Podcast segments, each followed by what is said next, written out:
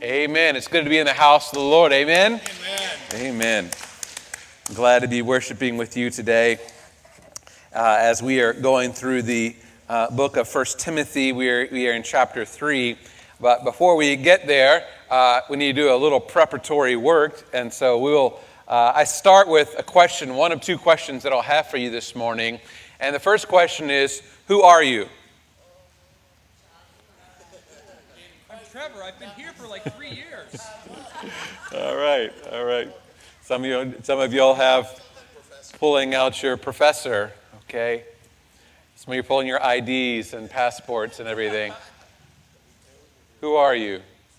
It's an important question. Uh, you may not be saying that phrase or asking that question very often, but you're always thinking about it, I imagine, you and me. Who am I? What am I? How, who am I in this situation? Uh, who am I uh, in relation to this person?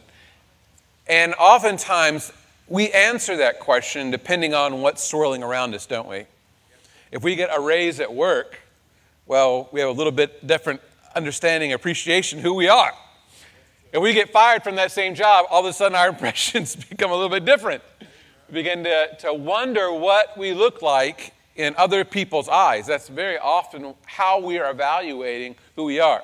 Whether it's uh, your spouse or your children or your father or your mother or the people at work, your boss, just reflecting in the mirror as your face begins to sag. Amen. We're moving that direction. You're old, you're tired, you're. So we're always answering that question who am I? And our answer really is all over the place. Like we have to constantly, maybe you're not like me, do you, you know what I'm talking about? We have to constantly remind ourselves who we are or try to discover who we are. And it causes us uh, fits of either depression or sadness or anger, or it causes us to be very proud and a pain to be around.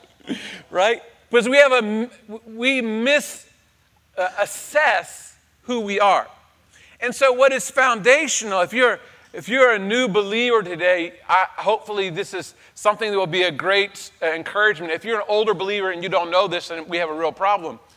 But we, as the people of God, we have our identity based in Christ Jesus. That's, that's who we are as Christians. And this is foundational and formative to us understanding who we are. It's because we see ourselves as a child of God. We see ourselves as Christians, little Christs.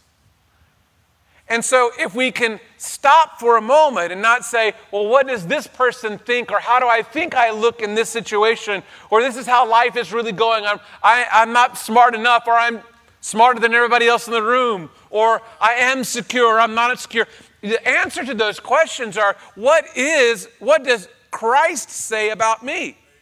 And so we don't have to look around at all the scenarios around. We, we look into the, the book. We find out what Christ has said about us. And so, believers in Christ Jesus, keep going back and saying, well, what, what, does, what is Jesus, what is the Word of God saying about who I am? And what we'll find is, for those who are followers after Jesus Christ, those who've repented and turned to Him and given their lives to Him, He says, now you are adopted into the family of God. The Holy Spirit lives within you. You are His forever. You are sealed and held onto. You are of infinite value. When I say infinite, I don't mean just big, I mean forever. To Him. You are greatly loved. Some of you need to hear that today. Your identity is not where you live, it isn't what you succeed or fail at, it's whose you are. And so it, as you are walking through that life, and Satan is going to come, uh, going to come chirp in your ear. You're an idiot. you're a failure, you're a loser, or you are awesome. You are so awesome. They don't even appreciate how awesome you are. You can say, wait a minute. I'm not listening to the bird. I'm listening to the Lord because the Lord says, I am of infinite value to him, so much so that he would die on a cross in order to make things right. So you need to, you need to speak to that voice and you need to have a proper evaluation. But it doesn't stop there because he also then calls us out to be his people and to be holy as he is holy. So it isn't just that we are saying, I identify with Christ. That means that you are also going to live like him. And so we walk with this we walk in this life with a humble peace. Did you hear that? A humble peace. A peace that says, I'm okay. I am okay not because of who I am, but because who He says I am. And I can look at every situation I find myself in. I'm not looking for through your eyes or even my own eyes. I'm looking for what He is saying about me. And beyond that, I am then recognizing that I look unholy all the time. And so I am in need of then following after Him and realizing I'm not all that. I need a Savior. And so I need to be living out this holy life. So to recognize I do fail. And even though I fail, I am greatly loved by my Lord. And I'm okay. So we walk this life in a humble peace. Was that helpful? Is, is that good for our hearts today to answer that question? But it doesn't stop there, because then the second question is this. You know, we have to be careful because we just stop at the first question. The first question is, who are we? Or who, are, who am I? The second one is, who are we? We don't ask that question very often. It, it, I, I mean, I don't ask that question very often. Who are we? Because that's an important question as well. You know, in the, in the States here, as, as Americans, and especially as Texans, I got to be honest with you, we, we, we believe in rugged individual, individualism. Pull yourselves up by your bootstraps. I saw a quote that, that Brad published about George Bush. He said, uh, They say about people in Texas they have a swagger, but we just say it's walking. yeah. And so we also live in a culture that is very navel based. Do you know what that means? it's staring at our navels. We think about ourselves, so we're always asking the question, Who am I? But that's not every culture, and that's not the way of Christ as well. We should also be asking, Who are we? Who are we? And so Justin read just a, a, few minutes ago from Ephesians chapter 4. And if you take this as truth, which I hope you do, then then what we find is uh, even the, the precursor to this, uh, it says in chapter 4, v- verse uh, 4, there is one body and one spirit, just as we were called to the one hope that belongs to your call, one Lord, one faith, and one baptism, one God and Father of all, who is over all and through all and in all. You see, he's saying all of us are together as, as one. And, and, then he goes on to say further down that, that we are to be the body of Christ together. We are held together by sinews. I like that word. Sinew. We're, we're, we're bound together as the people of God. Bound together. Does it feel like we're always bound together? We're bound together as the people of God for the purpose of growing up in Him and growing up into the head, which is Christ, who is Christ. Some of you have heard this story, but I just love telling it, so I'm going to tell it again. Um, sixth grade, Bruce Corbett said to me, You know, Marcus, you've got a big head. He said, You're not arrogant, your head is just really big. And you might look at me today and say, Well, your head is not that big, but I had this same size head on a little bitty body. I was like a bobblehead, you know, hey, how you doing? And that's the picture here. We have on this body, we have a head, the big head of Christ. And we're walking around like bobbleheads because the body can't support it, right? But he's saying now, what I want us to do is I want the body to grow up into the head, to mature into the head.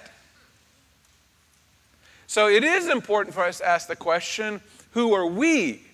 Because a great deal is expected of us. We are to grow into this whole body. And it is a protection. Listen to this. Uh, in verse 13, until we attain to the unity of the faith and of the knowledge of the Son of God, to mature manhood, to the measure of the stature of the fullness of Christ, so that we will no longer be children, tossed to and fro by the waves and carried about by every wind of doctrine, by human cunning. So we're going to be manipulated by all kinds of different kinds of teaching in the world, by the cunning of others, by craftiness and deceitful schemes. Rather, we learn to speak the truth in love. We are to grow up in every way into Him who is the head, into Christ. So, not only do you need to be answering the question for yourself, who am I? In order not to be blown back and forth by all the circumstances around you, but you are to be answering the question, Who are we? Because that too keeps us from all kinds of trouble. You don't know how bad we need each other in Christ. We need each other. Turn to your neighbor and say, Neighbor, I need you. We need each other. We are growing up into the body of Christ. And so, we are spending this time looking in 1 Timothy, and we are learning what it is to be the family of God.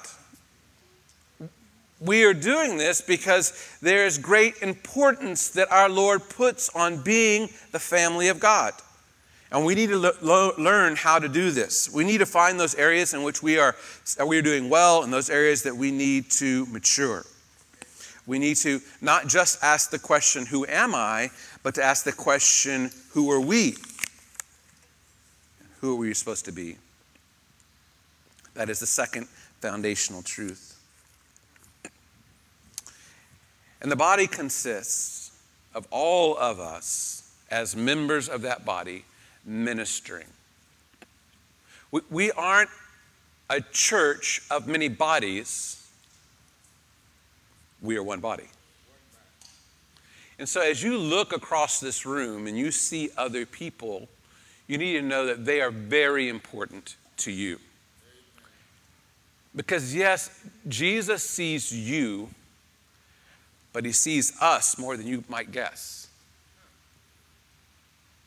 And we have a responsibility to each other to grow up together. And so, when we see these little guys running around, we have a great great value for our little guys because we're a part of raising them up. As we see a brother or sister faltering, they're important to us. So we need to go to them. We need to help disciple each other. We need to correct each other. We need to work together as the people of God. That's how we begin to answer who are we? So Paul writes this letter. The Apostle Paul writes this letter to young Timothy. And young Timothy is over the church at Ephesus, and Paul says, I hope to come back to you. And there's a pretty good idea that he's not going to make it. And so he gives them these important words for him to help understand who we are. Last week, we saw that within this body, there is an org chart. There is Christ at the head, as we just looked in Ephesians. But then God has given us elders in the church. And today we are going to look at, He also gives us another group of people in the church, and these are the deacons. Let me read the scriptures for us. 1 Timothy chapter 3, verse 8. Deacons likewise must be dig- dignified. Now, we start that off and let you know that if you don't know verses 1 through 7, which talks about the overseers, you've missed stuff, and you need to go back and watch that. Uh, go to the website and watch that, or watch it on Facebook because you missed something important. Because when we talked about overseers last week, They're, the qualifications and the, the thoughts behind overseers apply to deacons. We don't have time to go through that, otherwise, we're going to be here an hour and a half. So, likewise, please read 1 through 7. Deacons likewise must be dignified, not double tongued, not addicted to much wine, not greedy for dishonest gain. They must hold the mystery of the faith with a clear conscience. And let them also be tested first. Then let them serve as deacons if they prove themselves blameless. Their wives likewise must be dignified, not slanderers, but sober minded, faithful in all things.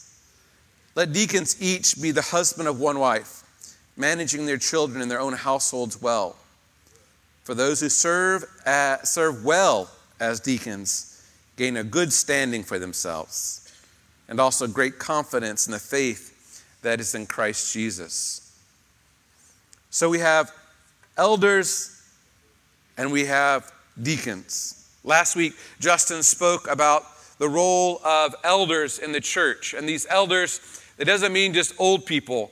Uh, it, it, means those who have an office in the church, who are respected and honored, and who carry out certain responsibilities.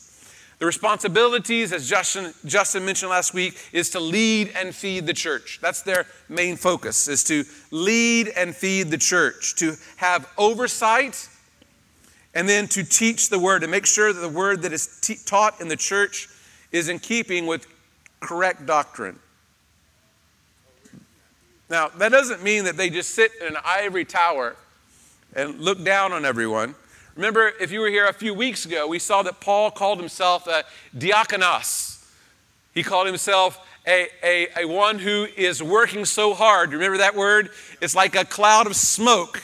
You just see the smoke. You don't see the person inside. You can barely see them inside. Like he's working.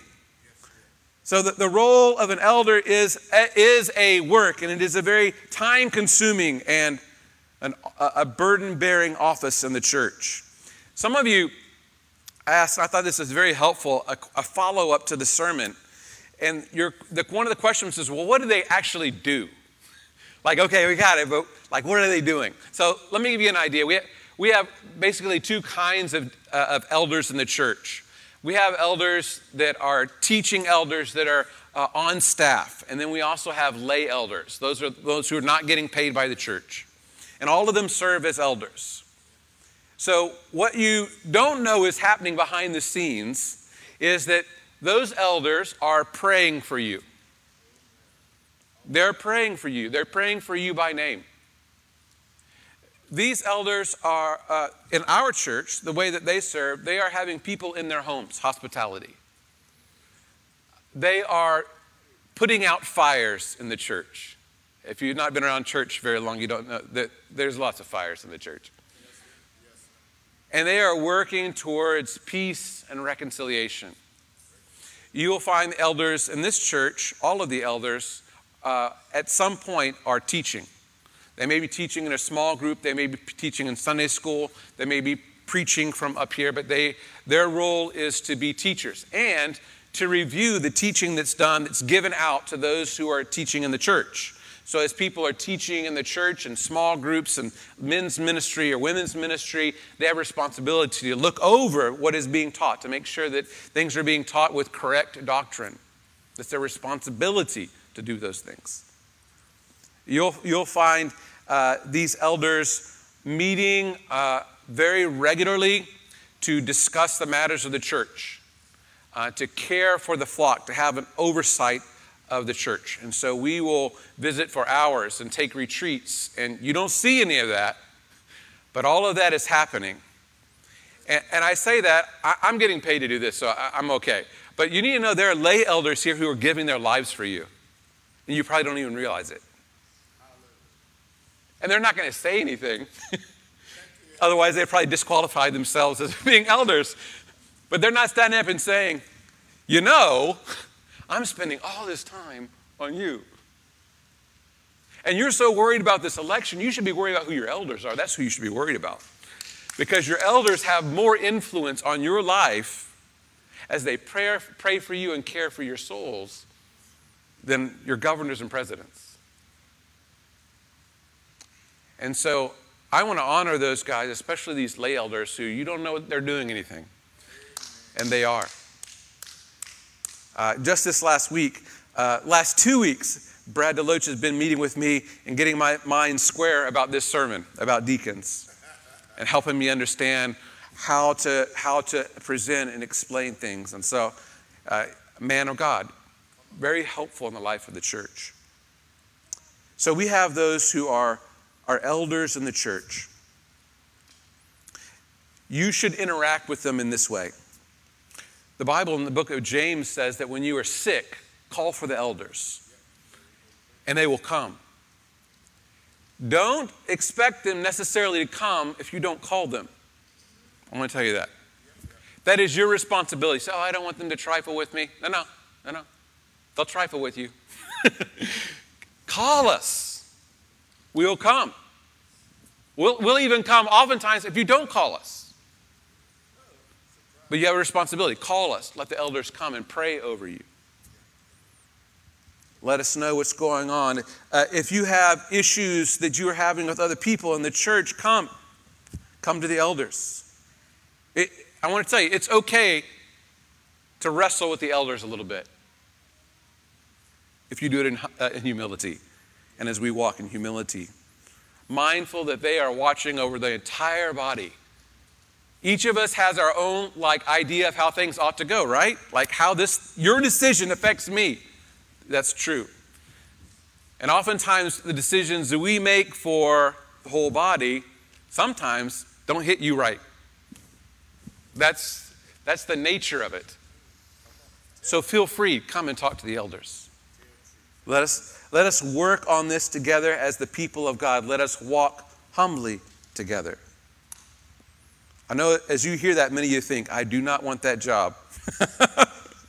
That's okay. God has called some to that position, to that place. Likewise, God has called others to the honorable position of being deacons. Right now, we have no deacons in the church. That's about to change. The word diakonos that's used here in Greek for deacon is not something that we throw around oftentimes, right? You don't, there are other, other people you're calling deacons. So, what does the word diakonos mean? Well, it's, it's uh, actually a fairly difficult word to define. There is uh, uh, Dr. Clarence D. Agan III did the work for us. He studied 770 usage, usages of this Greek word diakonos in both the Bible and in all of literature from the, that you can find from the 6th century BC to the 3rd, uh, 3rd century AD. Wasn't that nice of him? I, I hope they paid him. And he found four categories. And I may be getting a little technical here, but uh, since it's a new word for us, I want us to kind of grapple with it just a little bit. When it's used, it can be made, used as a table servant, it can be used as a domestic servant, as a messenger or as an agent, an agent who carries out the business of someone else. Okay? So, through these 770 usages, it means those things. And so, by context, and you, you can't tell by the spelling of the word, but you can understand that the use oftentimes is of this table servant, someone who is working at the table and they're, they're clearing the table and they are a real servant of those whom they're serving. But the idea is better understood as this agent uh, in, in, in this passage in, in chapter 3. That this person who is a deacon, a diakonos in the church, is an agent. They are an agent of the elder, they are an assistant to the elder, to the elders. And so the role of a deacon is an assistant for the elders, to, to carry out the work that has been given to the elders. When I, when I first moved here, I was a, a young man. I was 22 or 23 years old.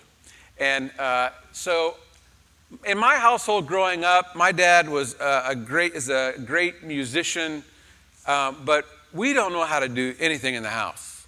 Really, we, we, we weren't much house fixing kind of people, car fixing people. I was the worst. So, When I got here, by the grace of God, I found a mechanic. You know what I mean? You found a mechanic? Not, not just like any mechanic, but a mechanic that you know will get it done and do it right and not charge you oh, too much. You know how much great relief there is when you can find a mechanic like that? And I also found a plumber. Oh, man. If you have a mechanic and a plumber, you, you can live life. I mean, you can be free. You have guys in your life that can get her done. You know what I mean? Because last time I worked on the car, I, I, I tried to fix the AC and destroyed the compressor. You know? It's good to have those kinds of guys in your life. And that's what a deacon is for the, for the elders. The elders say, oh, as we're looking at over here, here's a, here's a major issue that we need to be resolved in the church, and we need somebody who can get her done. We need someone who has skills and abilities, who's qualified, that can go and make a difference to raise up the church so the church will be grown up. The elders don't need to do it by themselves. They have their own set of things they're supposed to be doing for the health and life of the church. But there's another group of people that God's calling out, and we're asking who we are. We are elders and deacons and members. That's who we are. And He's calling out those deacons to serve as agents of the elders as they oversee the life of the church, and they can say, Man, we need this in the life of the church. We need to care for these, these, uh, these people who are sick, or we need to care for these people who are having financial troubles or problems with their marriages. We need people like that, these diakonos to come along, these deacons to come along and to put some, some time and energy and exercise their gifts in the lives of the people and to call them out into this kind of ministry. It's imperative that the church have deacons. It's more imperative that they have elders, though. There are many churches that have deacons, we have elders, but don't have deacons. I've been to churches that have deacons and no elders. When I'm in Kakuma refugee camp, uh, either they've moved away or been killed, the pastors. And so you just have deacons. And boy, those guys, I'm going to be honest, those guys struggle. They struggle because they don't know the word, or, or, some of them don't know the word. They, they are not called to that position. And everything is upside down in that church. But God also blesses the church not just with elders, but with deacons. And I want to tell you, our church needs deacons. We need you. And so the, the deacons are to have qual. Oh, oh, I was going to tell you this too. So if you think about the body of Christ and you think about elders, Elders in the body of Christ are really like the eyes for overseeing and the mouth to speak, to teach. The deacons, are y'all tracking with me? Okay. The deacons are to be the arms of the church, not the hands. At first, I was thinking maybe the hands, right? That would make sense. But they're more than the hands because all of us are called to be the hands and feet of Jesus. That, that's the job of the members. But the deacons, they're extending the reach of the church. They're calling others, come, let's we need to care for this person. We need to help an outreach here. We need to organize and do this. We need to do a better job of hospitality. Come, help me as we do this or that. So it's not just the hand, but it's the arm that is extending the reach of the church. Which is more important, the members, the elders, or the deacons? Yes. They're equal in value, all working together for the same purpose to build up the body of Christ, to make the body look like the bobblehead.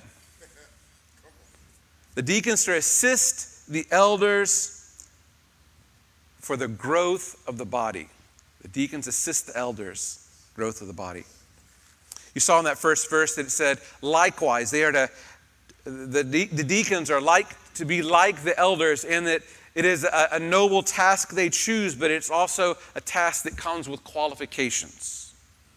We, we, can, we saw these qualifications last week, and, and it's almost as if these same qualifications are made for the, for the deacons as well.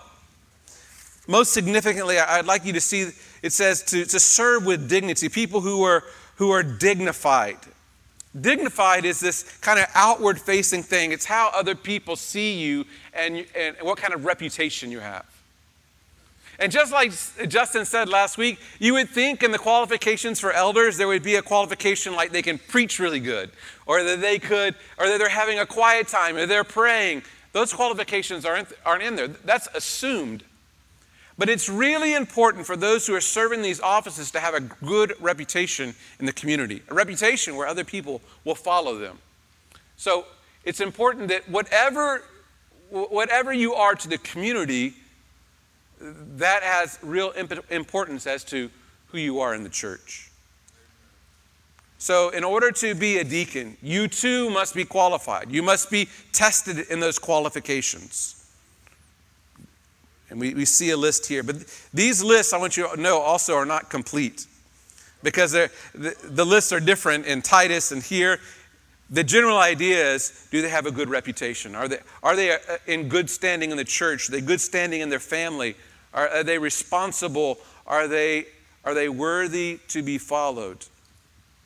This is the, the way of a deacon and elder qualified.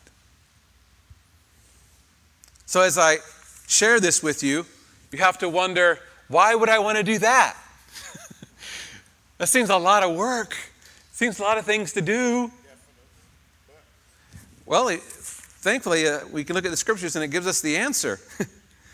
it says, For those who serve well as deacons, they gain a good standing for themselves and also great confidence in the flesh, uh, sorry, confidence in the faith that is in Christ Jesus. Sorry about that. So, for those who serve well as deacons, these are the things that can be promised to you that you will receive a good standing, that you will, that others will recognize your position, and you will see, be seen as a servant of God. That's pretty nice. You'll be recognized as a servant of God. You will get to be on the front lines of seeing the ministry of God being given out to people inside and outside the church. And then, and then you also get this confidence in your faith. And in 2 Peter, it talks about that you should add to your faith all these qualities so that you might make your election sure. That's the phrase it uses. And it's the same idea here. You are already elected, you are already saved. Your faith is, is part and parcel to your salvation. But there's a confidence you gain in that faith when you're living it out. That's what it's saying. You know, we oftentimes doubt our faith. Maybe you don't, but I do. There are times that it comes in and out, right? Like, mm, I see my unfaithfulness. I wonder, is there really faith there at all, right? But this is a, a faithful task, and as you complete it, you go, you know what? I feel very secure. like, I see God working in me. There's something happening here. This is awesome. That's what you get. That's pretty nice. These are the, the benefits of those who are the servants of God, recognized as the servants of God, active in His service. So, what will it look like in our church? I don't know exactly yet. I, I, don't know exactly what areas that our people would be working in, but usually it's like in areas of mercy ministry where you're dealing with people in the church and outside of the church. You have many needs and you help organize and you're a cheerleader and you call people to that kind of ministry. It may be towards international missions and, and calling our people to go and serve uh, in faraway places like Detroit or strange lands. Local community awareness, uh, uh, I mean, local community ministries providing awareness and participation, like our basketball camp, providing events, hospitality. There are many ways that you can, can serve. You can be the extension of the elders and be the arms for the church. Just a side note, church, I, I want to tell you that things are changing. Things are changing at Redeemer. And I would expect in like the next six months, we're going to see more and more people who are coming to our church, who don't know our church, who are in need, in spiritual need, young Christians, not Christians yet, broken families, broken marriages, broken jobs, broken cars, just broken, just flat broke. We're going to have more and more people like that. Are we going to be ready? Are we going to be ready for that? Or are we going to say, I don't know, we don't have a we don't have anything on our website for that. We'll get back with you. Or, hey, elders, will y'all take care of that? And the elders are going to go, yeah, I've got three of those, three folks like that I'm working with right now, you know? No, we need to be ready. Amen, church? Are we going to be ready? We're going to be ready. And part of being ready for that is we need some, we need some deacons. Because that's about to happen over the next six months. So we need to be prepared. So, what we will be doing in this church, we'll be calling folks to come and serve as deacons. For it'll be a three-year term. You, you should expect to probably work one to three hours a week. Some weeks you might work, work 10 hours. Who knows? You'll be meeting with other deacons and elders. You'll be a cheerleader, a recruiter. You'll be caring and serving. What we will do at our church in order to develop this ministry of the church, you, as church members, can begin submitting names of other people, not yourself, of other people that you think are qualified for this. They may not want to do it, but you can submit their names. If you say, you know, this person has the qualities that I see right here in 1 Timothy, and I think they would be outstanding in serving our church, I would love for them to do this. And so you'll submit those at info at redeemerbrenham.org. Uh, we'll, have a, we'll actually have a form for you uh, next week that you can fill out and, and submit their names. We'll come back and we'll follow up on these names as the elders and work through this qualifying process. Uh, once we have some agreement there, then we'll have a training for those people, and then uh, we'll have at Pentecost, we're going to have a commissioning service with our new deacons. And we're going to have a celebration. And we're going to find out what they're going to be doing and how we can work well with them. And so then the next few months will, will be spent on implementing those deacons in the areas of service for the building up of the body. So there you go. That's what we're going to do.